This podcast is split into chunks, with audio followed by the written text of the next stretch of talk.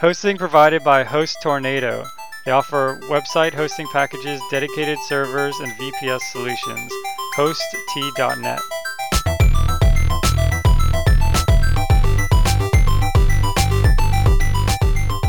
Programming Throwdown, Episode 15. Lua. Take it away, Jason. Hey, everybody. So, uh, yeah, if you're wondering why the uh, cadence of the show slowed down a little bit, it's been a little bit more than two weeks. People don't wonder anymore. yeah. uh, it's because Patrick and I were on vacation. Um, Patrick was in sunny, beautiful Florida. No, it was I just really in- hot. Oh, really? Oh, man. Already? It's only May. Yeah, but it was Yeah. like really humid and 90 something. Oh, And man. you don't realize how quickly, and we're going to sound really obnoxious, Jason, just forewarning people, because we're like, oh, sunny California. And, you know, but you really do get used to it really fast. And Florida has amazing weather. But I went back and I sweated the whole time. Yeah, I remember when I went back to Florida to visit my fam. Uh, I remember my glasses fogging up, like when I got off the airplane, and like I couldn't see anything, and it was like just so damp. Yes, Like, it's, it's so hard much to more breathe. humid and hot. Ugh. Yeah, terrible. Now we But, sound uh, like whiny, but that's okay.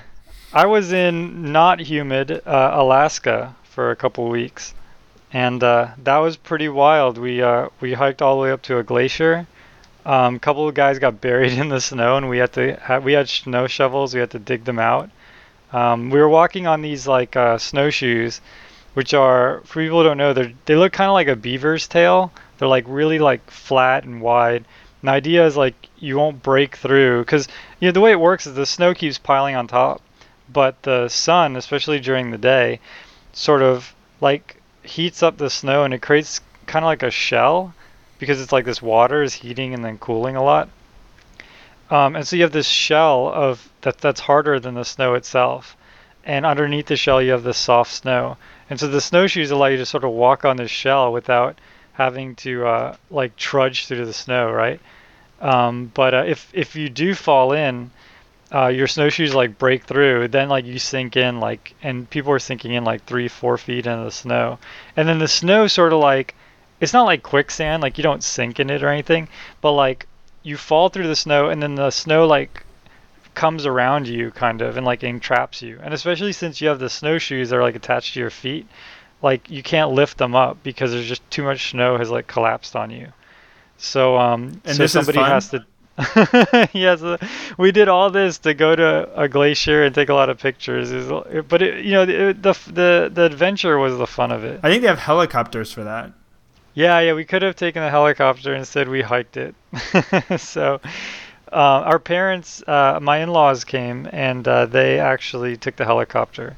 So we met. Did they them. meet you out there? Oh, okay. Yeah, yeah, we met them there, and then they took the helicopter back, and it was about, I think it was like eight to ten miles, um, so it was quite a hike, um, and we were pretty exhausted, and then, you know, at some one point the the tour group leader was like, you know, you've only done 50% because we got to go back, so um, we Those are the really words you don't want to hear.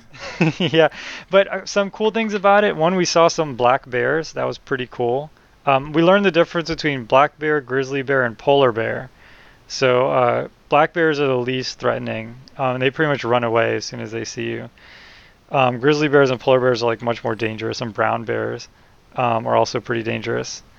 Um, what else? Oh, the uh, the tour guides made this awesome stuff. They took like cocoa powder, like like you'd use to make hot chocolate, and Tang, and put it together, and they made hot chocolate Tang, and it tasted like you know those orange chocolates. Like oh, it's like a huge orange shaped chocolate. And Oh, you, yes, Like yes. slam it on the ground and it breaks into pieces. You know. It tasted like that. It was really good. Yeah, sure. so, so yeah, I was kind of hiking in the wilderness, and but we're back with Lua. you so- survived. Yes, we did. It was pretty awesome. And I'll, I'll uh, I have some pictures posted. I'll share them with the Meme Hub um, page so that anyone who's following the page will get to see the pictures of the hike. Or their programming throwdown page, maybe too. That's right, the programming throwdown page. have what did I say? You said Meme Hub. You have too many pages. Oh no, I have too many for real. Um, I think I'm uh, gonna add a third page now, so it's gonna be just ridiculous. Uh oh. Spoiler alert. All right. So the news of the week is uh, Facebook So, uh, I Jason, I think uses Facebook some. I have an account, I think, somewhere. Uh, all I know is Facebook keeps emailing me and saying you have like 30 something friend requests and i'm just like i don't care you should detect it i haven't logged in in years so i got I one when use it first came out as like don't. um the OAuth. You know, like like some things now Um, will let you log in using your right. Facebook ID. like single and, sign uh, on yeah Yeah, yeah, I'll do that, but that's about all I use it for. yeah so actually i'm interested how many of facebook's 900 million users are doing that like only interaction or is it 900 million is like registered and then i forget how many they claim are active but how many of their active users you know are logging onto facebook.com being served ads you know and you know interfacing with the content? How many are accessing it like on a mobile device where you don't get ads? And then how many are just using it like you for you know just logging into other websites authenticating with stuff or just playing games? Yeah, well, I read an article that uh, over a third of people just log on Facebook to play Zynga games. so, um, wow. yeah, so farmville nobody know- admits to playing that game but i know there has to be a ton of people playing that game oh yeah, totally. There's got to be. But So- you know, I mean, even just even if it's true and and people aren't, you know, the whole wall post on the wall, share with your friends. If that's kind of like gone with the dodo, it's still pretty useful technology. You know, just being able to identify people and their relationships, and a lot of applications need something like that to be, you know, even better. But is it worth hundreds of billions of dollars? And that's the question that was asked at the end of last week. That's right. So Facebook IPO'd their initial public offering, and Jason and I are not business majors. We are not financial students. um, oh yeah, yeah. any- Let's put a disclaimer here. you know, we don't don't take this as stock market advice or anything like that. yeah, this should not be construed as trading advice in any shape or form.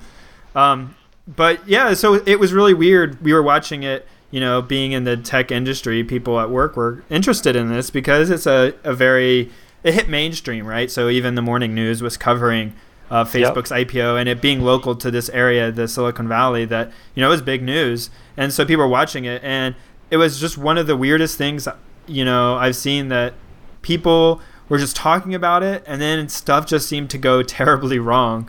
Um, so when it first opened, it turns out afterwards, I was trying to read because, you know, when I, I think it was LinkedIn or Groupon had IPO'd, I tried to watch it like because I was curious what would happen, and Yeah. it didn't uh, open with the market, but this was expected, and actually news reports said this was going to happen. But Facebook was supposed to start trading when the Nasdaq opened. They're going to trade on the Nasdaq, or they are trading on the Nasdaq. Um, but it turned out the Nasdaq had technical difficulties that delayed the tr- start of trading for like almost three hours or two hours and two and a half hours, something like that. And uh, so I read a little bit about it, trying to understand. And the best explanation I could kind of come across was that they, the IPO price, that very first price that it's going to start at, is calculated by how many people kind of say, I'm going to buy shares at whatever price it opens at, right? So before the market opens, they put in an order with their broker. I don't care, buy it, buy it right, right away, you know. And um, those are matched, which is the whole purpose of you know the exchanges. So the New York Stock Exchange, Nasdaq, the Chicago Board of Exchange, um, these different markets. Their whole point is matching somebody who wants to buy with somebody who wants to sell. So, they- so I don't want to derail you. Like you can you can table this, but I was just I I don't know the answer to this. What's the difference between the New York Stock Exchange and Nasdaq? Like, are they just two different people who do the same thing? Uh, the technologies behind them are kind of different, but um, Oh, okay. and, and essentially they're doing the same thing, which is at the base level they're matching buyers and sellers for a given stock. So you know that if you want to trade, you know, I'm trying to think of something that's on the New York Stock Exchange. I'm not good at this. Like AT and T, let's say, is on New York Stock Exchange. Um, then you you need to go there to trade it. Versus if you want to trade Facebook, it's on Nasdaq, so you need to go there to trade it. Um, and your broker hides this. So your broker's job is to talk to somebody whose job is to talk to somebody whose job is to talk to somebody whose job is to talk to the exchange. Um, Okay. And in the old days, that used to mean like some person on the floor waving a piece of paper and screaming, you know, I have an order for five shares, and he knows it's from some guy named Jason Gauchi, but uh, nobody else knows. He's like, I got five shares, and somebody else goes, okay, I'll sell you five shares, you know. Um, but now that's all done by computers, and it's done at matching. And at each level it goes through, so like your broker, the you know clearinghouse for your broker, like these successive levels away from you, um, they can match people who also are using. So like if you use Fidelity, let's say, Fidelity can match you against another Fidelity customer um, instead of having to go all the way out to the exchange because then Fidelity makes more money that way because they don't have to pay the exchange for this oh, service. I see. It's Um, it's almost like sort of like you could you could relate it to like electricity or water or something like that. yes, Like you go to the nearest go person to- who can give it you the supply. Yeah, right. Right. So okay, so all this so like the Nasdaq when it was opening had all of these orders because of course, you know, the people selling were in very small area, right? So Morgan Stanley and I think a couple other investment banks. So they were the only people who were kind of giving sell orders to the Nasdaq. And then people across all other brokerages had buy orders. And so what Nasdaq needed to do, again, this is Patrick's understanding of reading a couple articles and trying to figure out what happened, is that they have to kind of figure out what that first price, what it's going to open at is. And so they have to go and match. So Jason wants to buy a thousand, Morgan Stanley wants to sell 10,000. So, okay, I need to adjust the price to and fro, do this and that. There's limit. You know, they need to go through and basically have a, a queue of all of the buys and sells, match them against each other, and determine what the final price at the end of all of that is. But what so, happened? So, oh, if I understand right, so the price of a stock, so I guess so. Some people say I'm I'm willing to buy, but only for thirty dollars, and someone else says I'm willing to buy for up to forty dollars. right. And the person's saying like I'm willing to sell. So obviously like the thing's gonna try and match up the person who's willing to spend more. So so it decides oh the price of the stock should be forty dollars because this guy's willing to spend forty.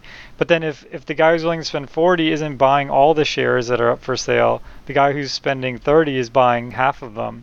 Now the price is thirty five, something yes, like that. Yeah. So it's whatever the last price of a trade took place. So yes. So normally when a stock's not moving, it's because Jason says I'll sell for 30 and I go I only want to buy for 25. And so there's a gap of $5 between us. So an order doesn't take place. And then it's not until somebody else comes along like maybe Jason says, "Okay, I'll sell you for 25." Then that's the last trade, so that's the price of stock 25.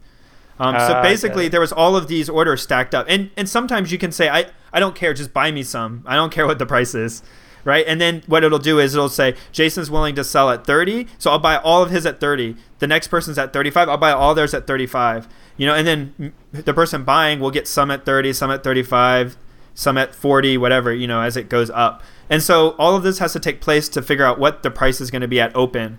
And what my understanding was is the way the Nasdaq software was written is that they had kind of a unforeseen consequence where before the market opened, somebody modified their order, said, "Oh, I don't want to buy a thousand, I want to buy 500." You know, and they could do this because the order hadn't been executed yet, the trade hadn't taken place. Um, but when that happened, when that queue had been filled up, and you know millions and millions and millions of these uh, you know orders were in there that when they got to one of these modifications they kind of had to go back to the start and go again because they had assumed you know at you know point five million that they had you know an order for this but now the order was actually something different. And so they would need to kind of unravel back to that point and kind of play it forward again. And so they had this loop. But then because they had to go through all of these modification orders and it was taking a long time because there were so many many many orders out there that when they came that caused a delay. But then during the delay other people freaked out and go what's going on? Cancel my order you know modify my order too. And so every time they would hit one of these they kind of had to start over again. And so they just kind of ended up in this vicious cycle of delaying for hours trying to get through this mess. And so eventually i guess they stopped that and like changed it so that it would ignore the modification orders or something but it caused a pretty big you know mess that this is a big brand name IPO Facebook first day and then for like 2 hours nothing happened. Yeah, and I mean, you know, w- what the article is sort of alluding to is that, you know, Facebook before they went public, they had, you know, I think it's Goldman Sachs that was trading these private shares, so you could buy Yeah. a piece of, and so basically those people didn't have like all of these things happen to them or whatever, and so they were able to sort of strategize and, and buy at the right time and get in on it sort of early and things like that. And those people were probably all leaving, um, you know, right when it IPO. Yeah, they were trying all to selling. sell because yeah, they bought in at like 20, right? Yeah, 20. exactly. So, so that's the other thing is there's all these people trading beforehand. There was these issues that you know if you were just you or I, you'd have no idea what was going on. I only figured this out much later when I was reading about you know reports about what happened. Um, and then the other thing that happened is the stock started to drop once that problem was fixed, and then it started to go back up. And you're like, whoa, it's going back up! Like this is great. It's going to happen. The IPO pop. And then it turns out that that was the Morgan Stanley, the people doing the IPO, that was them like trying to pour all of their money into buying the shares to try to get the price to go back up and get people excited about it. Um, but that only lasted so long, and then it dipped again, and then you know Monday it dipped even more, and so now it's like on a slide downward, which is kind of bad. But all that to say that it was very complicated, and it turns out if you didn't know what was going on, you probably were just going to get hurt. Yeah, I mean, I think that you know people's, you know, it's one of these things like it's always been like personally, I always like to invest.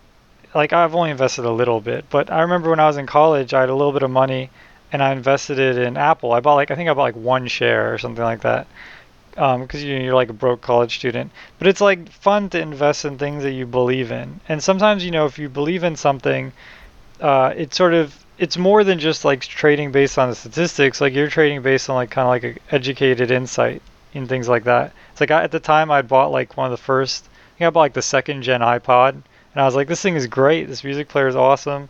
So I'll buy like one share or whatever. And uh, you know, it, it'd be fun to sort of do this with Facebook and say, look, Facebook, they're providing awesome technology, and you know, it's a way to sort of bring people together, et cetera, et cetera. But if you try to buy, at least right now, you're just going to end up getting caught up in so many people who are just playing this as a game and not you know, as an investment. Yeah, absolutely. And I think yeah. it's one of those things, and you have to be honest with yourself. If you're buying it for a long term, don't look at it. If you find yourself looking at it and thinking about it, you're not in it for the long term.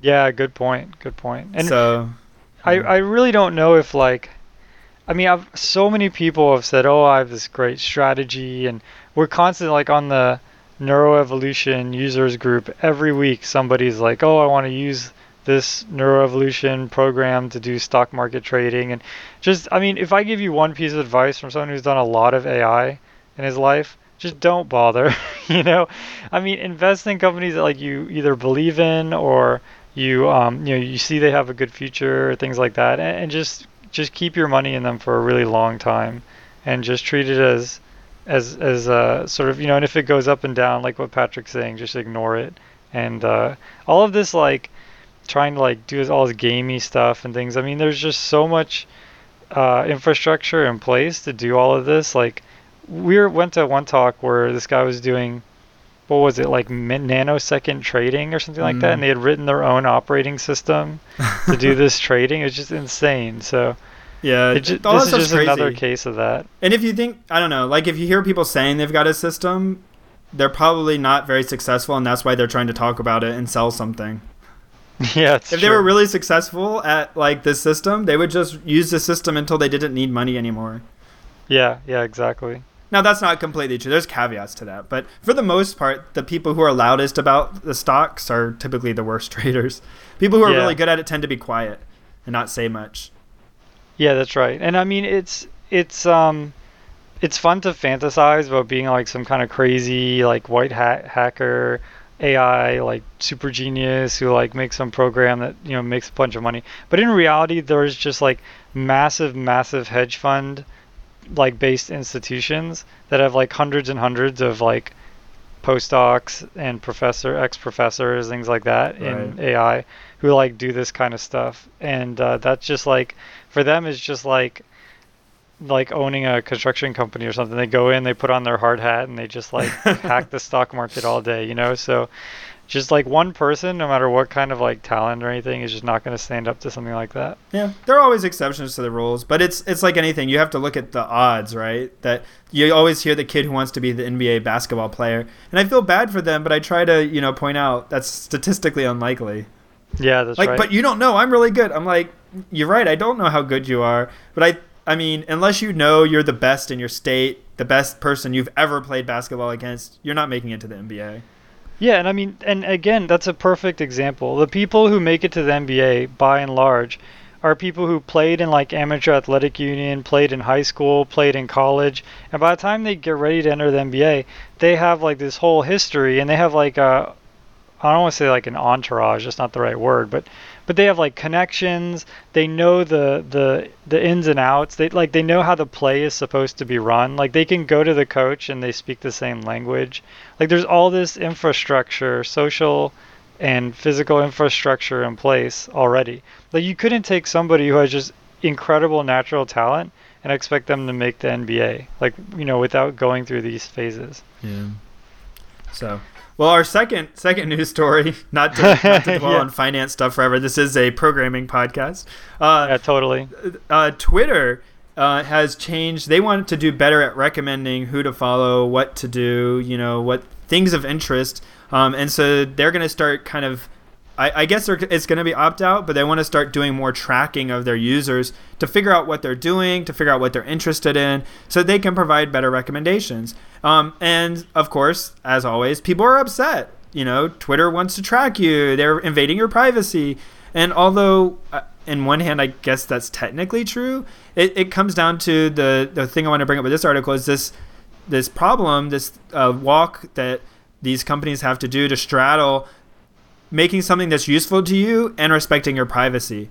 Some things you can provide in a perfectly anonymous manner, but it is actually what they're trying to do. I feel it will be better if they track me, but them tracking me means they have information about me that I don't necessarily want them to have. And so, how do I make that decision? How do they make that decision? How does somebody who doesn't understand any of these things make that decision? It's very complicated, and it's something more and more that I think Facebook, Google, Twitter, all these people are having to address. How do they provide tailored, personalized, useful results to their users without invading their privacy too much? Yeah, definitely. I mean, that's a huge, huge concern, right, for these companies because, like, let's say Twitter makes this and there's a hole in it, and somehow advertisers get access to like your interests at a very deep level, and let's say they get access to your address even and things like that. I mean, this this sounds really far fetched, but I actually went to, uh, and this is real. I went to a. Uh, uh, what is the word? A conference where somebody was giving a talk, and they actually using Twitter posts or tweets, I guess, they were able to determine someone's location of where they lived with like remarkable accuracy. And they used the so Carnegie Mellon comes up has a Twitter like data set. So I don't really know much about how it works. It's somehow anonymized, but basically it's like a it's like a slice of, of all of Twitter's data. And so researchers can use this information that's been scrubbed somehow to uh, you know do various experiments and things like that. And the kind of things that people can deduce is just shocking. I mean, well, I saw one that it was just by the dialect, like the words you use are regional, so you can identify where somebody is in the country by just the words they choose to use, even in their 140 character tweets. Yeah, yeah, that's a big part of it. And they also do. Um, it's it's kind of, it's based on your connectivity, like people you're connected to. Because you think about this, right? Like if if you know if they could figure out for half of the people, then they can just use the connectivity, like who's friends with who, who's Yeah. following who, to figure out the other half. You know. So if one person says, "Oh, uh, I went and saw the Giants. I walked to the Giants game today," then you know it could use that phrase to figure out well they must be really close if they walked. And so everyone they're following you know is statistically likely to also be in san francisco et cetera et cetera. And and they can you know build all these inferences and layer them on top of each other. Um, so yeah i mean there's the short of it is, is there's an incredible amount of thing uh, of interesting um, things that they can deduce from your information and they can use that to sort of provide like really like targeted based uh, you know whether it's advertising or whether it's giving you information whether it's assisting you with your searches or there's tons of things that twitter can do with this data but yeah at some point it crosses the line of get being creepy and that line is different for each person that's what makes it so difficult Or not even the creepy, but just like you said, the risk of somebody leaking out information you didn't want leaked out. Yeah, yeah, both of those are just really dangerous. Um, like that was one of the big things with. Uh, oh, there was some social game.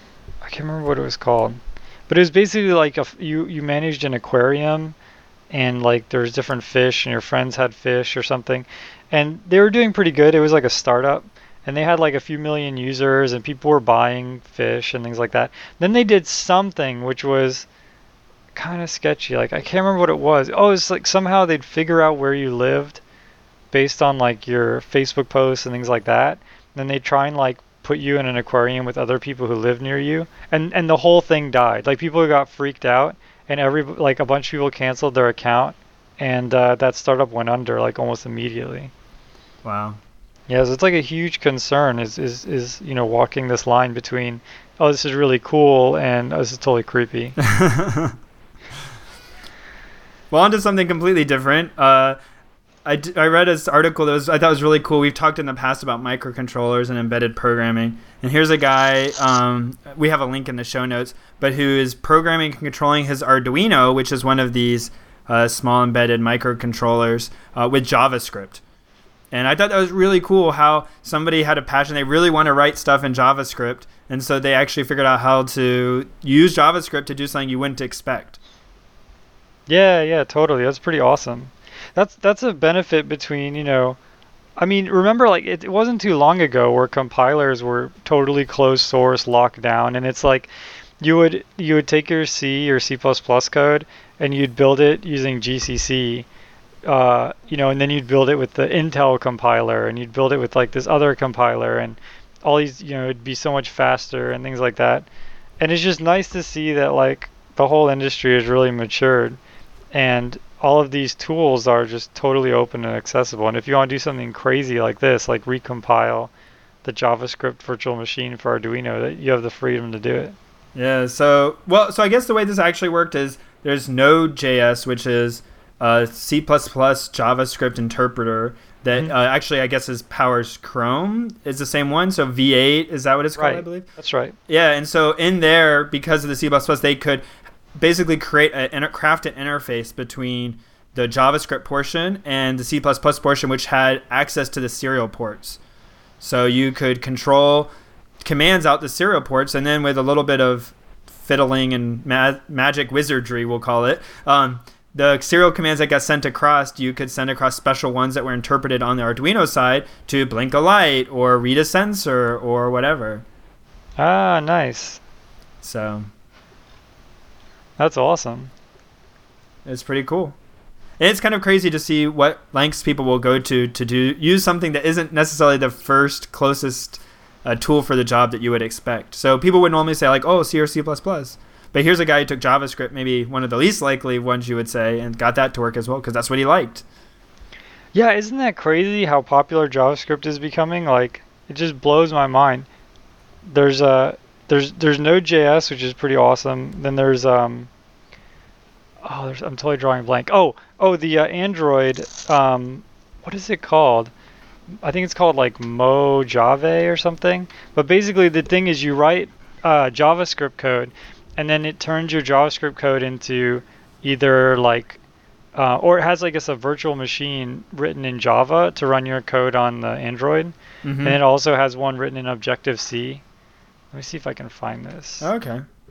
Um, but yeah, basically, so people are writing um, native like phone um, code in JavaScript, uh. and then it's uh. like then they're just compiling it or they're they're running it on all the phones. So they don't have to like oh, nice. write their code in Java, write another copy for the iPhone, write another copy for the Windows Phone, et cetera, et cetera. Oh, cool. Yeah, yeah. JavaScript is becoming extremely popular. I mean, it already was popular, but it's just it's just growing at an alarming rate.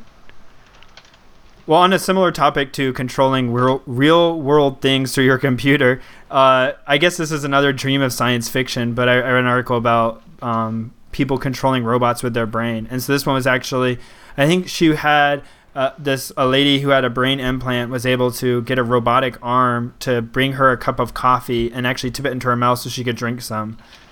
Um, why use a very nice. steaming hot beverage? I guess just to show how confident you were in your system but uh, that seems dangerous to me. But uh, it is an amazing feat, and there's a lot of problems. And they said that they had to do it multiple times, and like I think they said it worked like four out of the five times, or three out of the five times, or something. So there's still... time she was burned horribly. oh no, no, I think she just you know dropped it or tipped it over or whatever.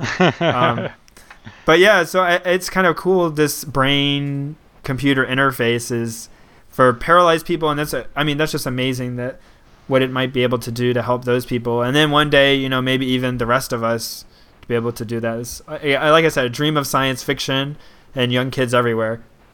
Yeah, I mean, everyone should watch this video. It's amazing. So, how does that work? Is it is it based off like I mean, it's not literally like it's not it hasn't punctured her skin, right? Yeah, no, no, no. This one has. So what they do is they. Oh, okay. I, I think it's a sensor, maybe like the size of a grain of rice, something really small, and they bury it in a certain portion of the brain. So Oh, they kind of like drill a hole in your brain and put this long needle with something on the end of it into the certain point, and then there's a bunch of little probes on the end, is what I understand, and they measure the electrical spikes in the area of your brain. So neurons, when they fire and talk to each other in your brain, when your brain has activity, those emit EMI signals, electromagnetic signals. Um, and so when, or I guess just EM signals, um, adding extra letters, and the they're able to pick those up, you know, measure those, um, and see that your brain has activity. But at first, it just kind of seems random because you have no idea what neurons you're next to or what exactly they're for or what they're doing. But then Uh, you know, kind of like a child learns, you learn that, oh, when I think of the color green and smell the color coffee and try to move my left finger, you know, my left index finger, like I notice that the arm kind of does this wiggle motion. And so then over time, your brain kind of learns to think in a certain way to be able to control it. And what it is is just these electrodes picking up the signals and detecting that your brain is emitting a certain pattern and then they interpret that pattern as you know move left or move right move up move down ah, but this one actually gets implanted in your brain the one they're using Yeah, because we've seen one where uh, we were looking into one a while ago. Where, right that goes on the outside Yeah, yeah, but that one had mixed results. But it looks like this one is much more fidelity. yes because it is the skull blocks a lot of that uh, electromagnetic signal Yeah, that makes sense. Makes sense. so Cool. So yeah, the next article we have is why airplane bathrooms have ashtrays. and i assume it's not just because the airplane was built before smoking was banned No. So that's the shocking thing. And even new airplanes that are built now have ashtrays with no smoking symbols on them. Wait they have And- the ashtrays themselves have no smoking symbols Yeah, you should see the you should see some of the pictures of this Okay, article. There's literally an ashtray with a with a big no smoking on it. Um, and so you think to yourself, well, this is like some kind of like corporate, you know, bureaucracy kind of thing. Like somebody didn't do their paperwork or something, and now all the airplanes have to have you. Know. But no, it's actually uh, it's actually a result of something that was quite tragic. Somebody smoked um, was smoking on an airplane uh, while it was in flight, and uh, you know there's nowhere for them to put their cigarette because because smoking had been banned. So they flushed the cigarette down the toilet, and this this seems like very bizarre to me. This what I'm about to say, but somehow that caused the plane to crash. and, Like almost Oh. everybody died. Like like I don't understand how flushing a cigarette down a toilet can do that. Maybe they maybe they didn't flush it down the toilet because it said it was it was like poorly disposed of. Maybe they just put it in a trash can. oh maybe they put it in where you put your paper towels Oh, yeah, that makes much more sense. But yeah, basically somebody did that and the plane crashed and everybody died. And so um so so they they decided that they're going to put ashtrays on planes, uh, mandatory. And the idea is, you know, the, the where where they're getting at here is yes, you know, in a perfect world you would you would have the no smoking symbol, you know, above their head. You have the smoke no smoking on the entry of the door, the no smoking all over the bathroom, the signs everywhere, and people just wouldn't smoke, right? But the reality is that you know eventually you have to come to terms with that. You know, this is an addiction, and that people, you know, their tendency. Like if you did a a use case study or something, you'd find that people just have to smoke, right? And these, there's like one in a thousand or however many that just have to do it. And so by putting in the ashtrays, they're saying, well, look, you know, you know, if somebody has to smoke, if they're going to just like, if they're willing to take that risk of the fine and the alarm detector going off and them going jail and everything, and they're still going to do it, then like we have to have a way for them to do it without blowing up the plane. And then it goes from there into like a little bit of hyperbole, but it's actually really interesting on uh, sort of like how do you design for human nature, and it gives like a doorknob as an example. Um, so I thought it was pretty cool. So definitely give that article a look see. Yeah. Well, um, so it did say that the airline crashed because the smoke. So, however, it was improperly disposed of, it filled the cabin with smoke, and a bunch of people died from smoke inhalation because there's no like when it's Uh, pressurized and everything. There's nowhere for the smoke to go, Oh wow. and so it just keeps building in the cabin. Oh, so it's probably what you're saying. Then he put it in where the paper towels are, and it caused a huge yeah, fire. but it was in 1973, so it was actually a while ago. Yeah, yeah, definitely. So, all right, is it that time? It's time. Tool of the bye week. Yeah. all right, you're up first, man. All right. So my tool of the bye week. It's actually two tools. Wait, wait, wait, on- wait, wait, wait. I That's know. not fair. I'm breaking the rule, man. Oh, but now you you're gonna be twice as awesome as me this week. we've been we've been on vacation and want to come back. You know, all all pistons firing. So these the you're the you're gonna only use one of these tools though, depending on what language you're programming in. Um, the tools are Berkeley DB and JDBM3, and basically what these are, let's say you know, let's say you want to store a lot of data. So you, what you want is a database, right? But when most people think of a database, they think of like MySQL, let's say. So, you know, here you are. Let's say I'm writing some program to, I don't know, just like count the number of times someone visits my site and just store it on disk, right? So if I do MySQL, I have to set up a MySQL server. I have to, you know, like have that service running on a machine somewhere. I have to open that port because MySQL communicates through TCP.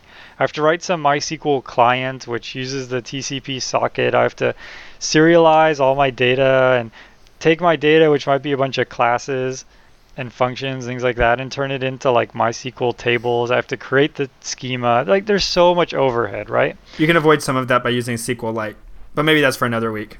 Oh yeah, yeah. Well, s even with SQLite, you have yeah, to do but a you lot still of have some that. of those problems. Yeah. Yeah, you have to create the tables. Sorry, not to rain on your parade. Continue. yeah. So um, the simplest thing, uh, simplest database that well that I can think of at least is a is a key value um, pair, right? So basically, you just have a list of keys and like a hash table, basically, but on disk. And so that's exactly what Berkeley DB is. It's just a simple um, hash table that persists to disk, and you can put in keys. Uh, you can put in key value pairs, and then later on you can search for the key and you can get the value. And uh, it does some clever caching. Um, but uh, if you if you fall through the cache, you know it has a backup on disk, and it's also transactional. What that means is you can queue up a bunch of commands, and then you can commit the commands. And so let's say, for example, um, let's say I load Patrick's profile. I'm, I'm a web server, and Patrick logs into my server on his computer, and uh, he goes and like changes his password. But then at exactly the same time, uh, evil Patrick, who's masquerading as regular Patrick, is on Patrick's phone and changes his password right there on the phone too, or changes something else, changes his like profile picture to a Hello Kitty picture, like at exactly the same time. Um, you know that can cause issues. Like you could end up like saving two things twice, and one can collide and things like that. So you need to support transactions to deal with things like that. So the the thing that comes in second, the transactional fail, it'll say, hey, something weird has happened. This data has been modified. You need to take a look at this and sort this out. So it handles like the very basics of what you need to have a have a what's called an ACID compliant uh, database. And ACID, I don't remember. Do you know what it stands for, Patrick? It's like atomic. Uh, Consistency, isolation, that. durability. Ah, there you go. Perfect. So yeah, so you want that. so uh, Berkeley DB has a bunch of bindings like C, C++. Um, you know, I think there's a Python binding. Or actually, I think it's part of Python. Uh, actually, now. Um, so if you're using Java, now Java already has a really nice collections framework, right? Like Java has map and you know hash map, tree map, linked list, array list, all these cool things. And since Java already has all this infrastructure, there's something called JDBM, which basically what it does is it gives you a map, like a Java map, but that map is backed by uh, back to disk. So in other words, like you just you could write your program and have everything in memory, like all your usernames and passwords and all that in memory. hmm And then once your program gets more mature and you say, okay, I want to deploy this, you can just replace the new hash map with JDBM3 hash map. And it'll just deal with everything under the hood. So it'll put things to disk when you need to go to disk. It'll load things from disk, et cetera, et cetera. And uh, actually, Berkeley DB is the most popular database because it's installed like multiple times on everyone's machine. Like even if you run Windows, Windows actually uses Berkeley DB for a number of things. Oh wow. So this So- doesn't handle over the network though, right? Like this is just for like local persistence to disk. Right, that's right. And the other thing is um, it doesn't handle multi-processor. Although now there are some versions that are starting to get into that. Okay. But for the most part, it's you know if you have a single program, it could be multi-threaded, and I think we talked about this. But uh, uh, just to recap really quick, multi-threaded means you have you know a bunch of different threads that could all be doing different things, but they're all sharing the same memory. Versus multi-process, each one is a completely different program. And so uh, Berkeley DB and JDBM don't support multi-process yet, but they uh, support multi-threaded. So. Nice. Yeah, so I mean, unless you're, you know, a lot of websites use MySQL, um, but really, unless you're like some kind of powerhouse, you'd be totally fine. Like if you're doing your own coding, you'd be totally fine using something like this, uh, and you'd save yourself a ton of time. And then I think if you use like a key value pattern like that, right? So if you can reduce it to something simple like that, then I think it would be easy to move it over to network. Like I think Redis and other databases are kind of the same idea, but for network connected things. So if you Yep. wanted to add in sharing with other people, if you're using this key value mentality, there are other solutions that will take you to the next step. That's right. There's CouchDB, Redis. There's um, HBase. Yeah, there's a ton of them, and we should maybe talk about dedicate some time to that, you know, in the future because those are actually really, really interesting. Right. All right. Um, yeah. well, my so what tool- about your tool of the bye week? nothing nearly so enterprisey uh, or program. I don't know. Anyways, Audacity. So I I thought, oh, for sure we've talked about Audacity before, and maybe we have, and maybe my show notes are lacking. But I looked through all the show notes and I couldn't find it. Wow. Um, and I decided we needed to talk about it because it is what you are listening through us, the power by which you are listening to us now. Definitely. Audacity. So that's what we use to record this podcast and edit it. And you know, it before to do this kind of thing, you used to have to buy expensive software, and then you know when Audacity came around, it really changed all of that. So you can record, you can clean up, you can edit, you can mix multiple tracks together. If we had cool sound effects, we would be able to put them in. Um, for right now, like we use it to do our intros and our outros. Um, You know, all that kind of stuff we do using Audacity, and it's amazing and it's free, and it's open Yeah. source. Yeah, I remember when I used to use Adobe Premiere, and then I think even before that I used something called Cool Edit, or maybe that was after. But yeah, I mean, at some point I used these programs. They cost like hundreds of dollars, and it was just it was just like they were very slow and clunky. And um, you know, Audacity works on Windows, Linux, Mac. It works on anything. Really nice interface.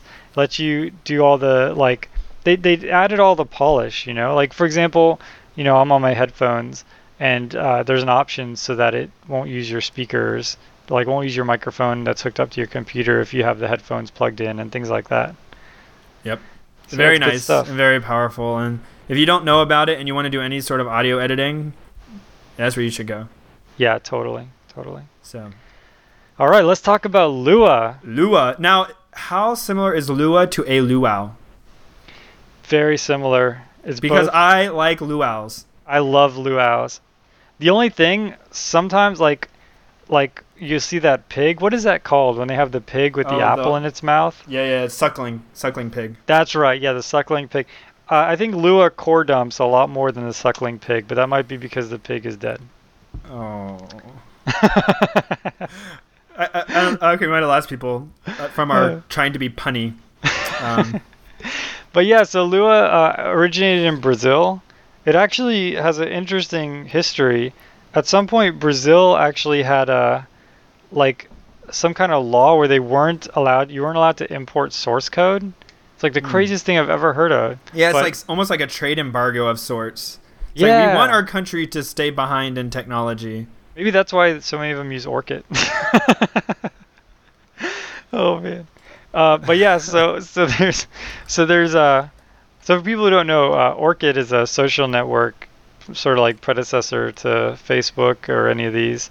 It was like even earlier than Friendster, and uh, for some reason it's like massive adoption in Brazil, but that's it. Yeah. Um, Although they said it's not anymore. Facebook surpassed Orkut popularity in Brazil. Oh, really? Well, Yeah. it's about time. Uh, but anyway, so uh, yeah, it started off in Brazil uh, as a need to sort of create uh, an embeddable language.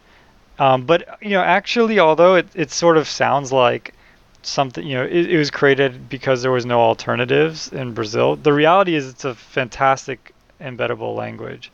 And uh, you know, at the time it was created, the uh, only language even remotely uh, you know, similar in its ability to sort of integrate with other languages is TCL or Tickle.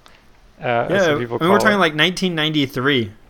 Yeah, yeah, this has been around for a long time, and uh, I don't know. I've used Tickle a couple of times, like very, very light usage, and I I couldn't stand it. Is that how you say? It? I don't think I've ever heard it said that way before. I always just called it TCL. yeah, I've heard both. Okay. So let's see if here I'll dig it up while no, you. it, talk it's okay. It doesn't matter. But yeah, Uh, I mean, Lua is is goes way back, and it's been around for a while. And the interesting thing about it is that a lot of those things that used to exist around, you know, aren't really around anymore. Um, but there are certain artifacts we have today that are just from, you know, older than you would imagine. Like even just like the Bash shell and Bash scripting, and you know, scripting on Linux or Unix type terminals. Like I mean, these things are things that are, have been around for a while and they haven't changed much. Um, and even things like Java. Like when was Java first? When did Java first release? Uh oh. We did Oh, not do uh, research. I was in high school, so it must have been like 98 or 97. yeah, so I mean, you're talking about even even older than that. It's saying 1995 was when it was first released. Yeah, so Lua that's- was a year, two years predating even Java, um, which is kind of crazy. Yeah, And- yeah, Lua's been around forever. It's And it's still relevant today. Yeah, totally. So, so it is Tickle, Okay. uh, according to Wikipedia. And I will correct my language from wrong. henceforth. but uh, but yeah. So Lua, Lua is interpreted. Um, so it's like Python where it's compiled, but uh, it could be compiled at runtime. So you know it has that. So it's like kind of interpreted feel. transparently compiled. Yeah, exactly. So you can r- create Lua. I think it's called Lua C files, just like the PYC files in Python. Okay. and then you don't have to you do the compiling. Um, save yourself a little bit of processor, but uh, yeah, for the most part, everyone just uses the source files and treats it as an interpreter.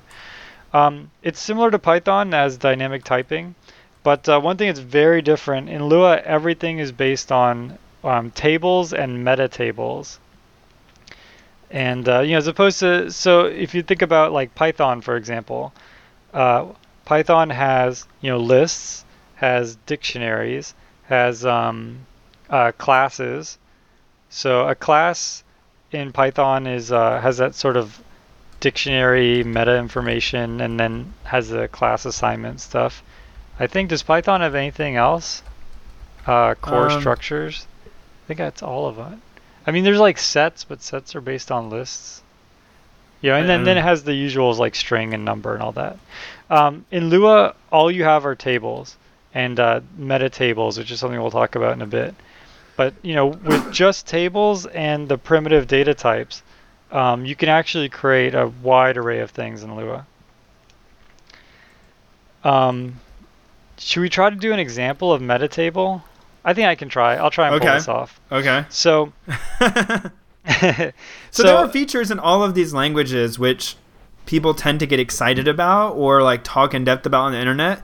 But that doesn't mean they, and I don't know if this is the case with Lua or not. I, I personally haven't used the meta table as part of Lua. But I mean, just before you go into the explanation, Jason, not to interrupt you, um, oh, totally. uh, yeah, so I mean, like, there's even like we talked about in C about meta programming. You know, um, this is something that like, gets talked about a lot because it's kind of cool and nifty and whiz bang. Um, but that doesn't mean that the majority of code even uses it or ever thinks about it or ever even comes close to thinking about it. Like, um, but it might still be talked about on the internet. And there's something that as programmers we need to do a little bit of due diligence to avoid. And again, I don't know that this applies in this specific case, but just because something is discussed on the internet or talked about doesn't mean it's something that you need to have in your program. Yeah, totally. I mean, I, I wrote Lua for a little over a year as a scripting language to uh, another um, uh, program that, that our company was working on. But uh, uh, yeah, we didn't use meta tables or anything fancy like that. And and uh, to Patrick's point, most of the time in Lua, um, you're just taking advantage of how Lua can work with other programs, and so you're usually doing the fancy thing in that other program. Um, but yeah, so, so, sorry, meta tables. yeah, I'll give meta tables a shot. So first, let's talk about tables briefly. A table in Lua is a hash table. It's an associative array. So, for example, uh, if you want in Lua, you can say, you know, you can create a new table like my table equals, you know, open brace, close brace, and then you could say like my table uh, key Sunday equals zero, and my table Monday is one, Tuesday is two, Wednesday is three, etc., etc.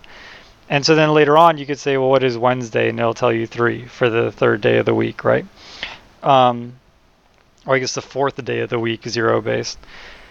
but uh, but uh, but basically, um, you know, it's an associative array, so it just uses the equals operation for whatever type it's using. So you could have a table with tables in it, or you could have a table that maps numbers to strings. It doesn't matter, right? It, because it'll just uh, it knows how to compare if two things are equal, and so it can just hash anything.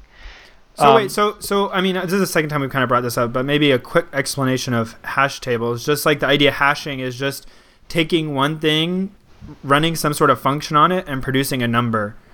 So like if you take one number, you might multiply it by ten, and that's your hashing function. That's not a very good hashing function. Um, and then typically, like the the simplest way to think about a hash table is just an array. So let's say you have an array that's size ten, and you want to store things in it that aren't necessarily obvious, you know, that it should be an array. So like to Jason's point, if you want to store the day of the week, Sunday, somewhere in there, where should Sunday go? Well, you could take the letters of Sunday and like add the ASCII value of each of the letters, you know, modulus, so divide that and take the remainder of 10 and say like that's the index in the array I'm going to use to store anything that's Sunday. Or like Jason's saying, you can use it kind of like more like maybe an enumeration where Sunday is kind of like the zeroth object or stores zero in it. So when you look it up later in the table, you can pull out the number zero and you know that that is the value Sunday should have. Yeah, totally. And so um, there's something in hash tables called collisions. So let's say, for example, let's say you did what Patrick was saying, where you add up all the ASCII values and divide in modulus 10, and just coincidentally, let's just say Sunday and Wednesday, when you did that, they both had eight. That doesn't mean that Wednesday is going to replace Sunday. What happens with the hash table is when it goes to insert Wednesday, it'll see, oh, Sunday is already in this table, but Sunday and Wednesday are two different things. So then it'll do like what's called a deep compare. So first it'll compare just the hashing, the hash uh, function. And if there's a collision, it'll do a deep compare and say, is this the same item? Should I replace it? Um, if it's not, then it'll. There's many different things it can do then, but uh, um, but yeah, basically, a hash table is a way to get really fast lookup and entry of items. And the reason why is because you don't have to search through the whole array or whole you know storage because you know exactly where to go because of this hashing function. Right, That's and you don't have to sort part. either, or like right. try and put things in order. But it doesn't help you if you do need a sorted list. A hash table won't help you. That's right.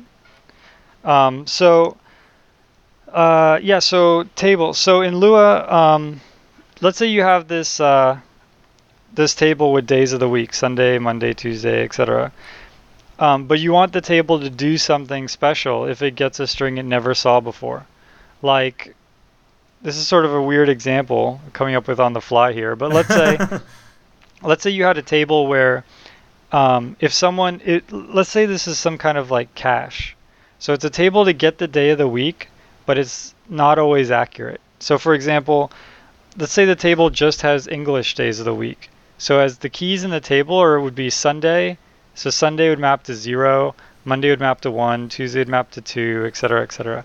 But then you could end up getting uh, Domingo. yeah, Domingo. Thank you. I couldn't remember any any day for any language. Okay, so let's say you get Domingo. What you could do in Lua is you can create a meta table, and what the meta table will do is if there isn't a key in the table, but you try to look it up anyways, like you're trying to look up Domingo, but it's not in the table it could fall back on the meta table. And the meta table might do something like go to some database that has like all the days of the week for all the foreign languages. So by using this meta table concept, you know, if you want Sunday, you get it really quick. You know, it's in the table, it's in memory. But if you want Domingo, which maybe you don't want that often, let's say because the majority of your business is in the U.S. right now, but occasionally there's a Domingo that comes across, um, then you want to have this meta table that captures that, hits the database, and then returns, you know, whatever. What is that? Six or something? Is Domingo Saturday or Sunday? Uh, I think it's- Sunday. Oh, Sunday, because it returns zero for that. So that's what meta tables that you do.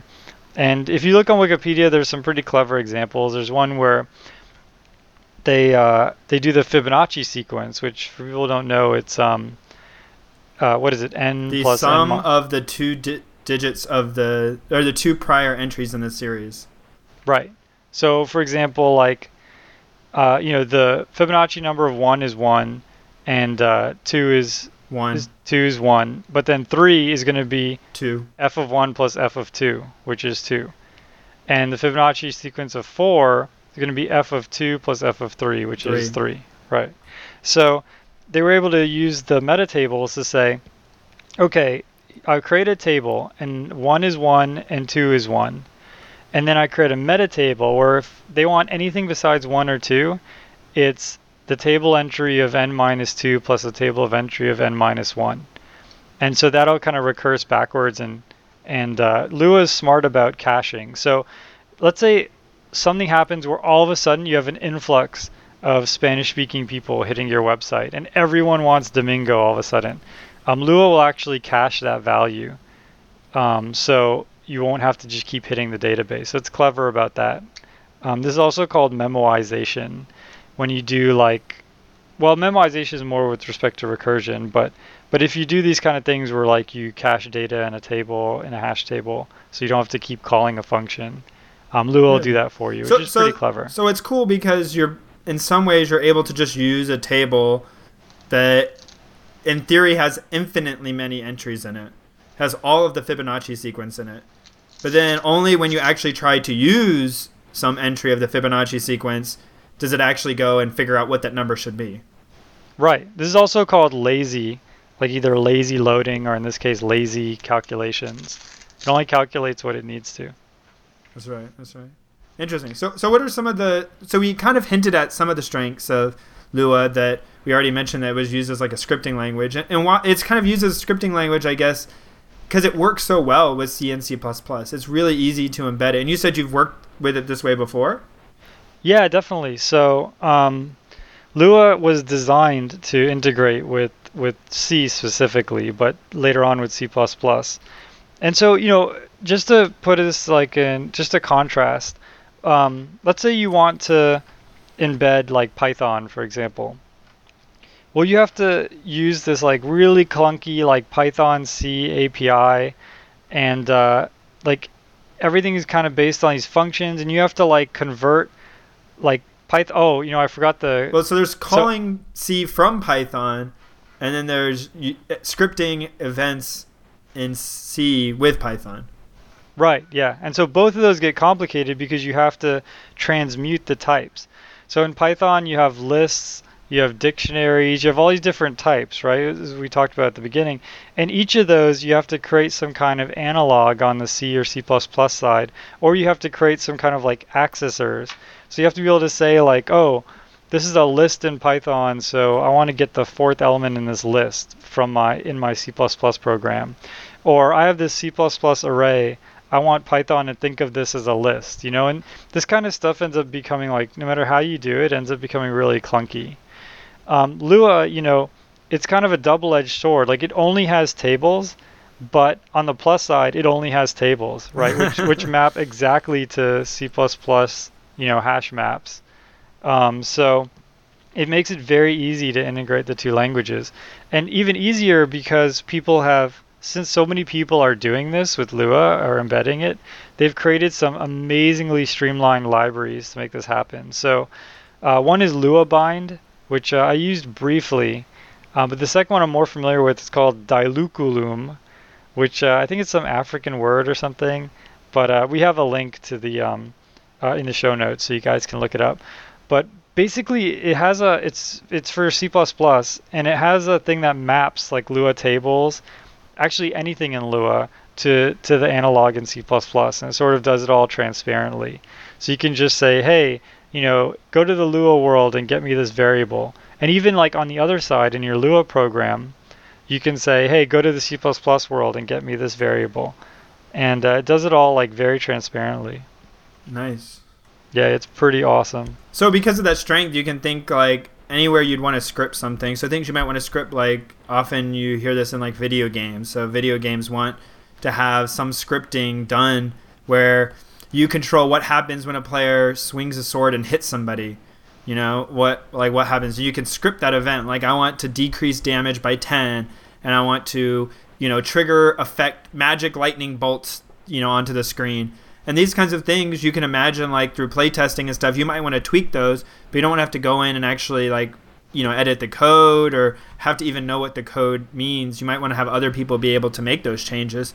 And so scripting language just provide that flexibility to you.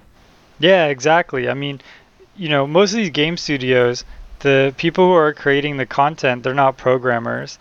Um, you know, they're just they're often like game designers who are just sort of like playing with the different variables. Like, oh, if I make magic more powerful, how does that affect the game? And let me play for a few hours on this setting. And they can't afford, even if they did know how to program, they can't afford to be recompiling code all the time and things like that. They want to just make changes quick.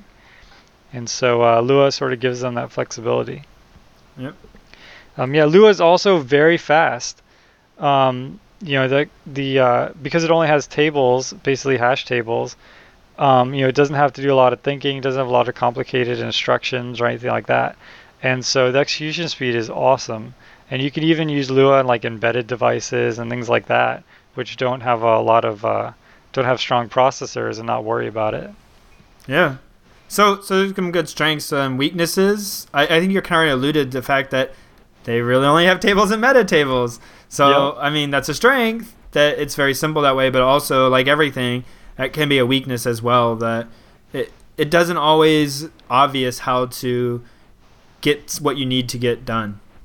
Yeah, totally. I mean, people have tried to shoehorn so much into the tables and meta tables. Like, someone created like a class-based infrastructure where you know if you you have getters and setters as like items, keys in the table, but it's really hacky. And then once you start doing things like that, performance sort of goes down the tubes because it's not, the language isn't really designed for that. Yeah. Um, it's not really designed for you to hit a meta table every time you want to access a variable. um, and the other the other weakness is that it's just not very fully featured. You know, I mean, no one's taken the time to bind your favorite library to Lua. Chances are, you know, like I mean, if you um, mm. really like fluid dynamics or you want to use like some kind of physics engine or if you want to do something like some kind of heavy like differential equations or something you know chances are that that hasn't been um, you know there's no binding for lua for that. And that's mainly because you know lua is designed to sort of be a supplement to another language so it's you're just not going to get the kind of features you get. Like in python for example um, if you want to just let's say you have you're streaming out a bunch of data to disk and you want that data to be compressed. Well, there's a gzip, uh, uh, you know, library like part, which is part of the Python standard library. So there's compression built in. You can say, look, write this to disk and make it compressed, so that it doesn't take up as much space. Um, you're not going to find that kind of functionality in Lua. So if you need those kind of bindings, you're going to have to write them yourself, which could be really tedious. So mm, yeah, but I, there are some libraries. It's not to say that it's not fully featured or functional. And we have a link here, but I mean, there's there are libraries for it, and you know, it's fairly well supported. It's not, and again, being around so long, it kind of has to be. And it's just one of those things you're gonna have to go in and say, "This is what I get," and not expect that when you find a cool tool that it will have a binding for Lua. Yeah, yeah, totally. Yeah, I mean to Patrick's point, there's a we post a link. We'll post a link on the show notes, and there is a ton of uh, there are a ton of uh, you know different libraries for Lua and things like that. So definitely, uh, I wouldn't shy away from it because of that. Um, but yeah, I mean definitely if you have some existing application and you find yourself just constantly recompiling it and changing constants and recompiling it, then uh, you probably should just be using Lua. so, So the people that use it, I mean, we talked about it tends to be scripting. So World of Warcraft uses Lua as their scripting engine. Yep. So um, you know, other people I know there's some mods and stuff that are written with scripting language in Lua. Also, um, I use this program to do some photo editing. Lightroom, which is an Adobe product that does um, workflow for taking pictures and editing them, and then you know, kind of making libraries or catalogs and saving them out. And all Oh, the nice. UI in there was scripted in Lua. Yeah, I mean UI is a obvious choice. So in general, uh, just to talk a little bit about things like why you need scripting, right? Now we talked about a couple of the reasons, um, you know, with the recompiling and things like that. But also some things like UI specifically is just a pain to write in a in a you know statically typed language like C++. So for example, let's say you know you want to hit a button or a menu item and when you hit that button you want a function to be called. Well in c++ to do that you have to create some kind of uh, interface class. It's a virtual class which has some method called you know like perform function. And then all of your classes which need to have this function need to inherit from that class. And you need to like downcast the class when you pass it into the button. And it just you have to go through all these hoops right but if you have an interpreted language like Lua, um, which is driving your GUI, then you can just uh, bind different um, actions to different buttons. And Lua doesn't care about the types of the diff- of the you know actions. So it doesn't care if like oh this one function was part of a class, um, and now like you have to do all sorts of crazy wizardry to get access to that. Lua, you know, because it's a scripting language, it doesn't have any of that overhead, and so it makes it great for doing UI. Yeah. Yep. So Lua. Yeah, give it a shot, man. Don't write your UI in uh, C++ if you can help it. So, um, on general notes, I guess meta notes, kind of like meta tables. Uh, anyways, um, we have gotten some good feedback from people, some extra language suggestions, some people writing in to tell us that they found tips or tricks that we've mentioned useful. And as always, we appreciate that. You know, we are always glad to be out there and helping people and at least entertaining you, hopefully. yeah, totally. So if you do have something to say, you could check us out on Google Plus. We have a Programming Throwdown Plus page, and uh, we're pretty good about putting the new episodes linked there. Or you know, if you have comments, you can of course put them there. Hopefully positive, but uh, we're willing to take criticism as well. Yeah, and, uh, totally. you can always, if you have something you don't necessarily want there, you can always email us at programmingthrowdown at gmail.com. Yeah, one interesting thing somebody wrote in and said that uh, I guess they can't access the G Plus page unless they're unless they have a G Plus account. Is that true? Oh, I don't, I don't know. yeah, I don't know. To be honest, I haven't tried. Yeah, I we guess shall I- try. I thought it was public. Like I thought there was a public section. But uh, yeah, if if uh, as Patrick was saying, just to reiterate, if you can't access us on G Plus for whatever reason, don't hesitate to shoot an email to programmingthrowdown at gmail.com. Yeah, and I guess other if you can't see the plus page, you can also check out the blog. Um, oh, that's right. Totally. programmingthrowdown.blogspot.com.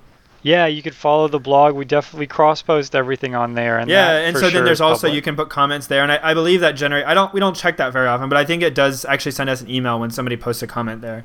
That's true. Yep. So so uh, we we try to be easy to reach. We're here Yeah. for you people. Definitely. You know, if if you have any, you know, we've had a couple of requests and we want to fulfill the requests. So um, definitely Java is going to be coming down the pipe, and Go is going to be coming down the pipe. Oh, you're Um, foreshadowing. Now now we have a lot to live up to. but if there are any other requests uh, from the audience, don't hesitate. We definitely read every one of them, and uh, you know, we uh, we have a backlog that we're getting to. Yeah, so- and don't be offended if we don't reply to you or you know whatever. We are listening. We are taking it in. Um, and yep, hopefully Yeah, we'll get there one totally. day. yeah, yeah. I mean, if you say you want a language, you're gonna get it. It just might.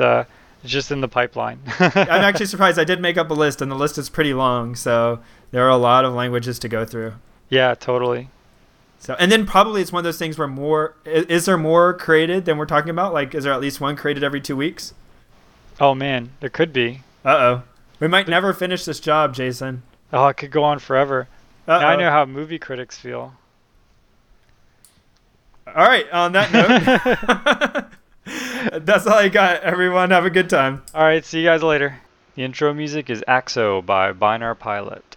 Programming Throwdown is distributed under a Creative Commons Attribution Share Alike 2.0 license. You're free to share, copy, distribute, transmit the work, to remix, adapt the work, but you must provide uh, attribution uh, to uh, Patrick and I and uh, share alike in kind.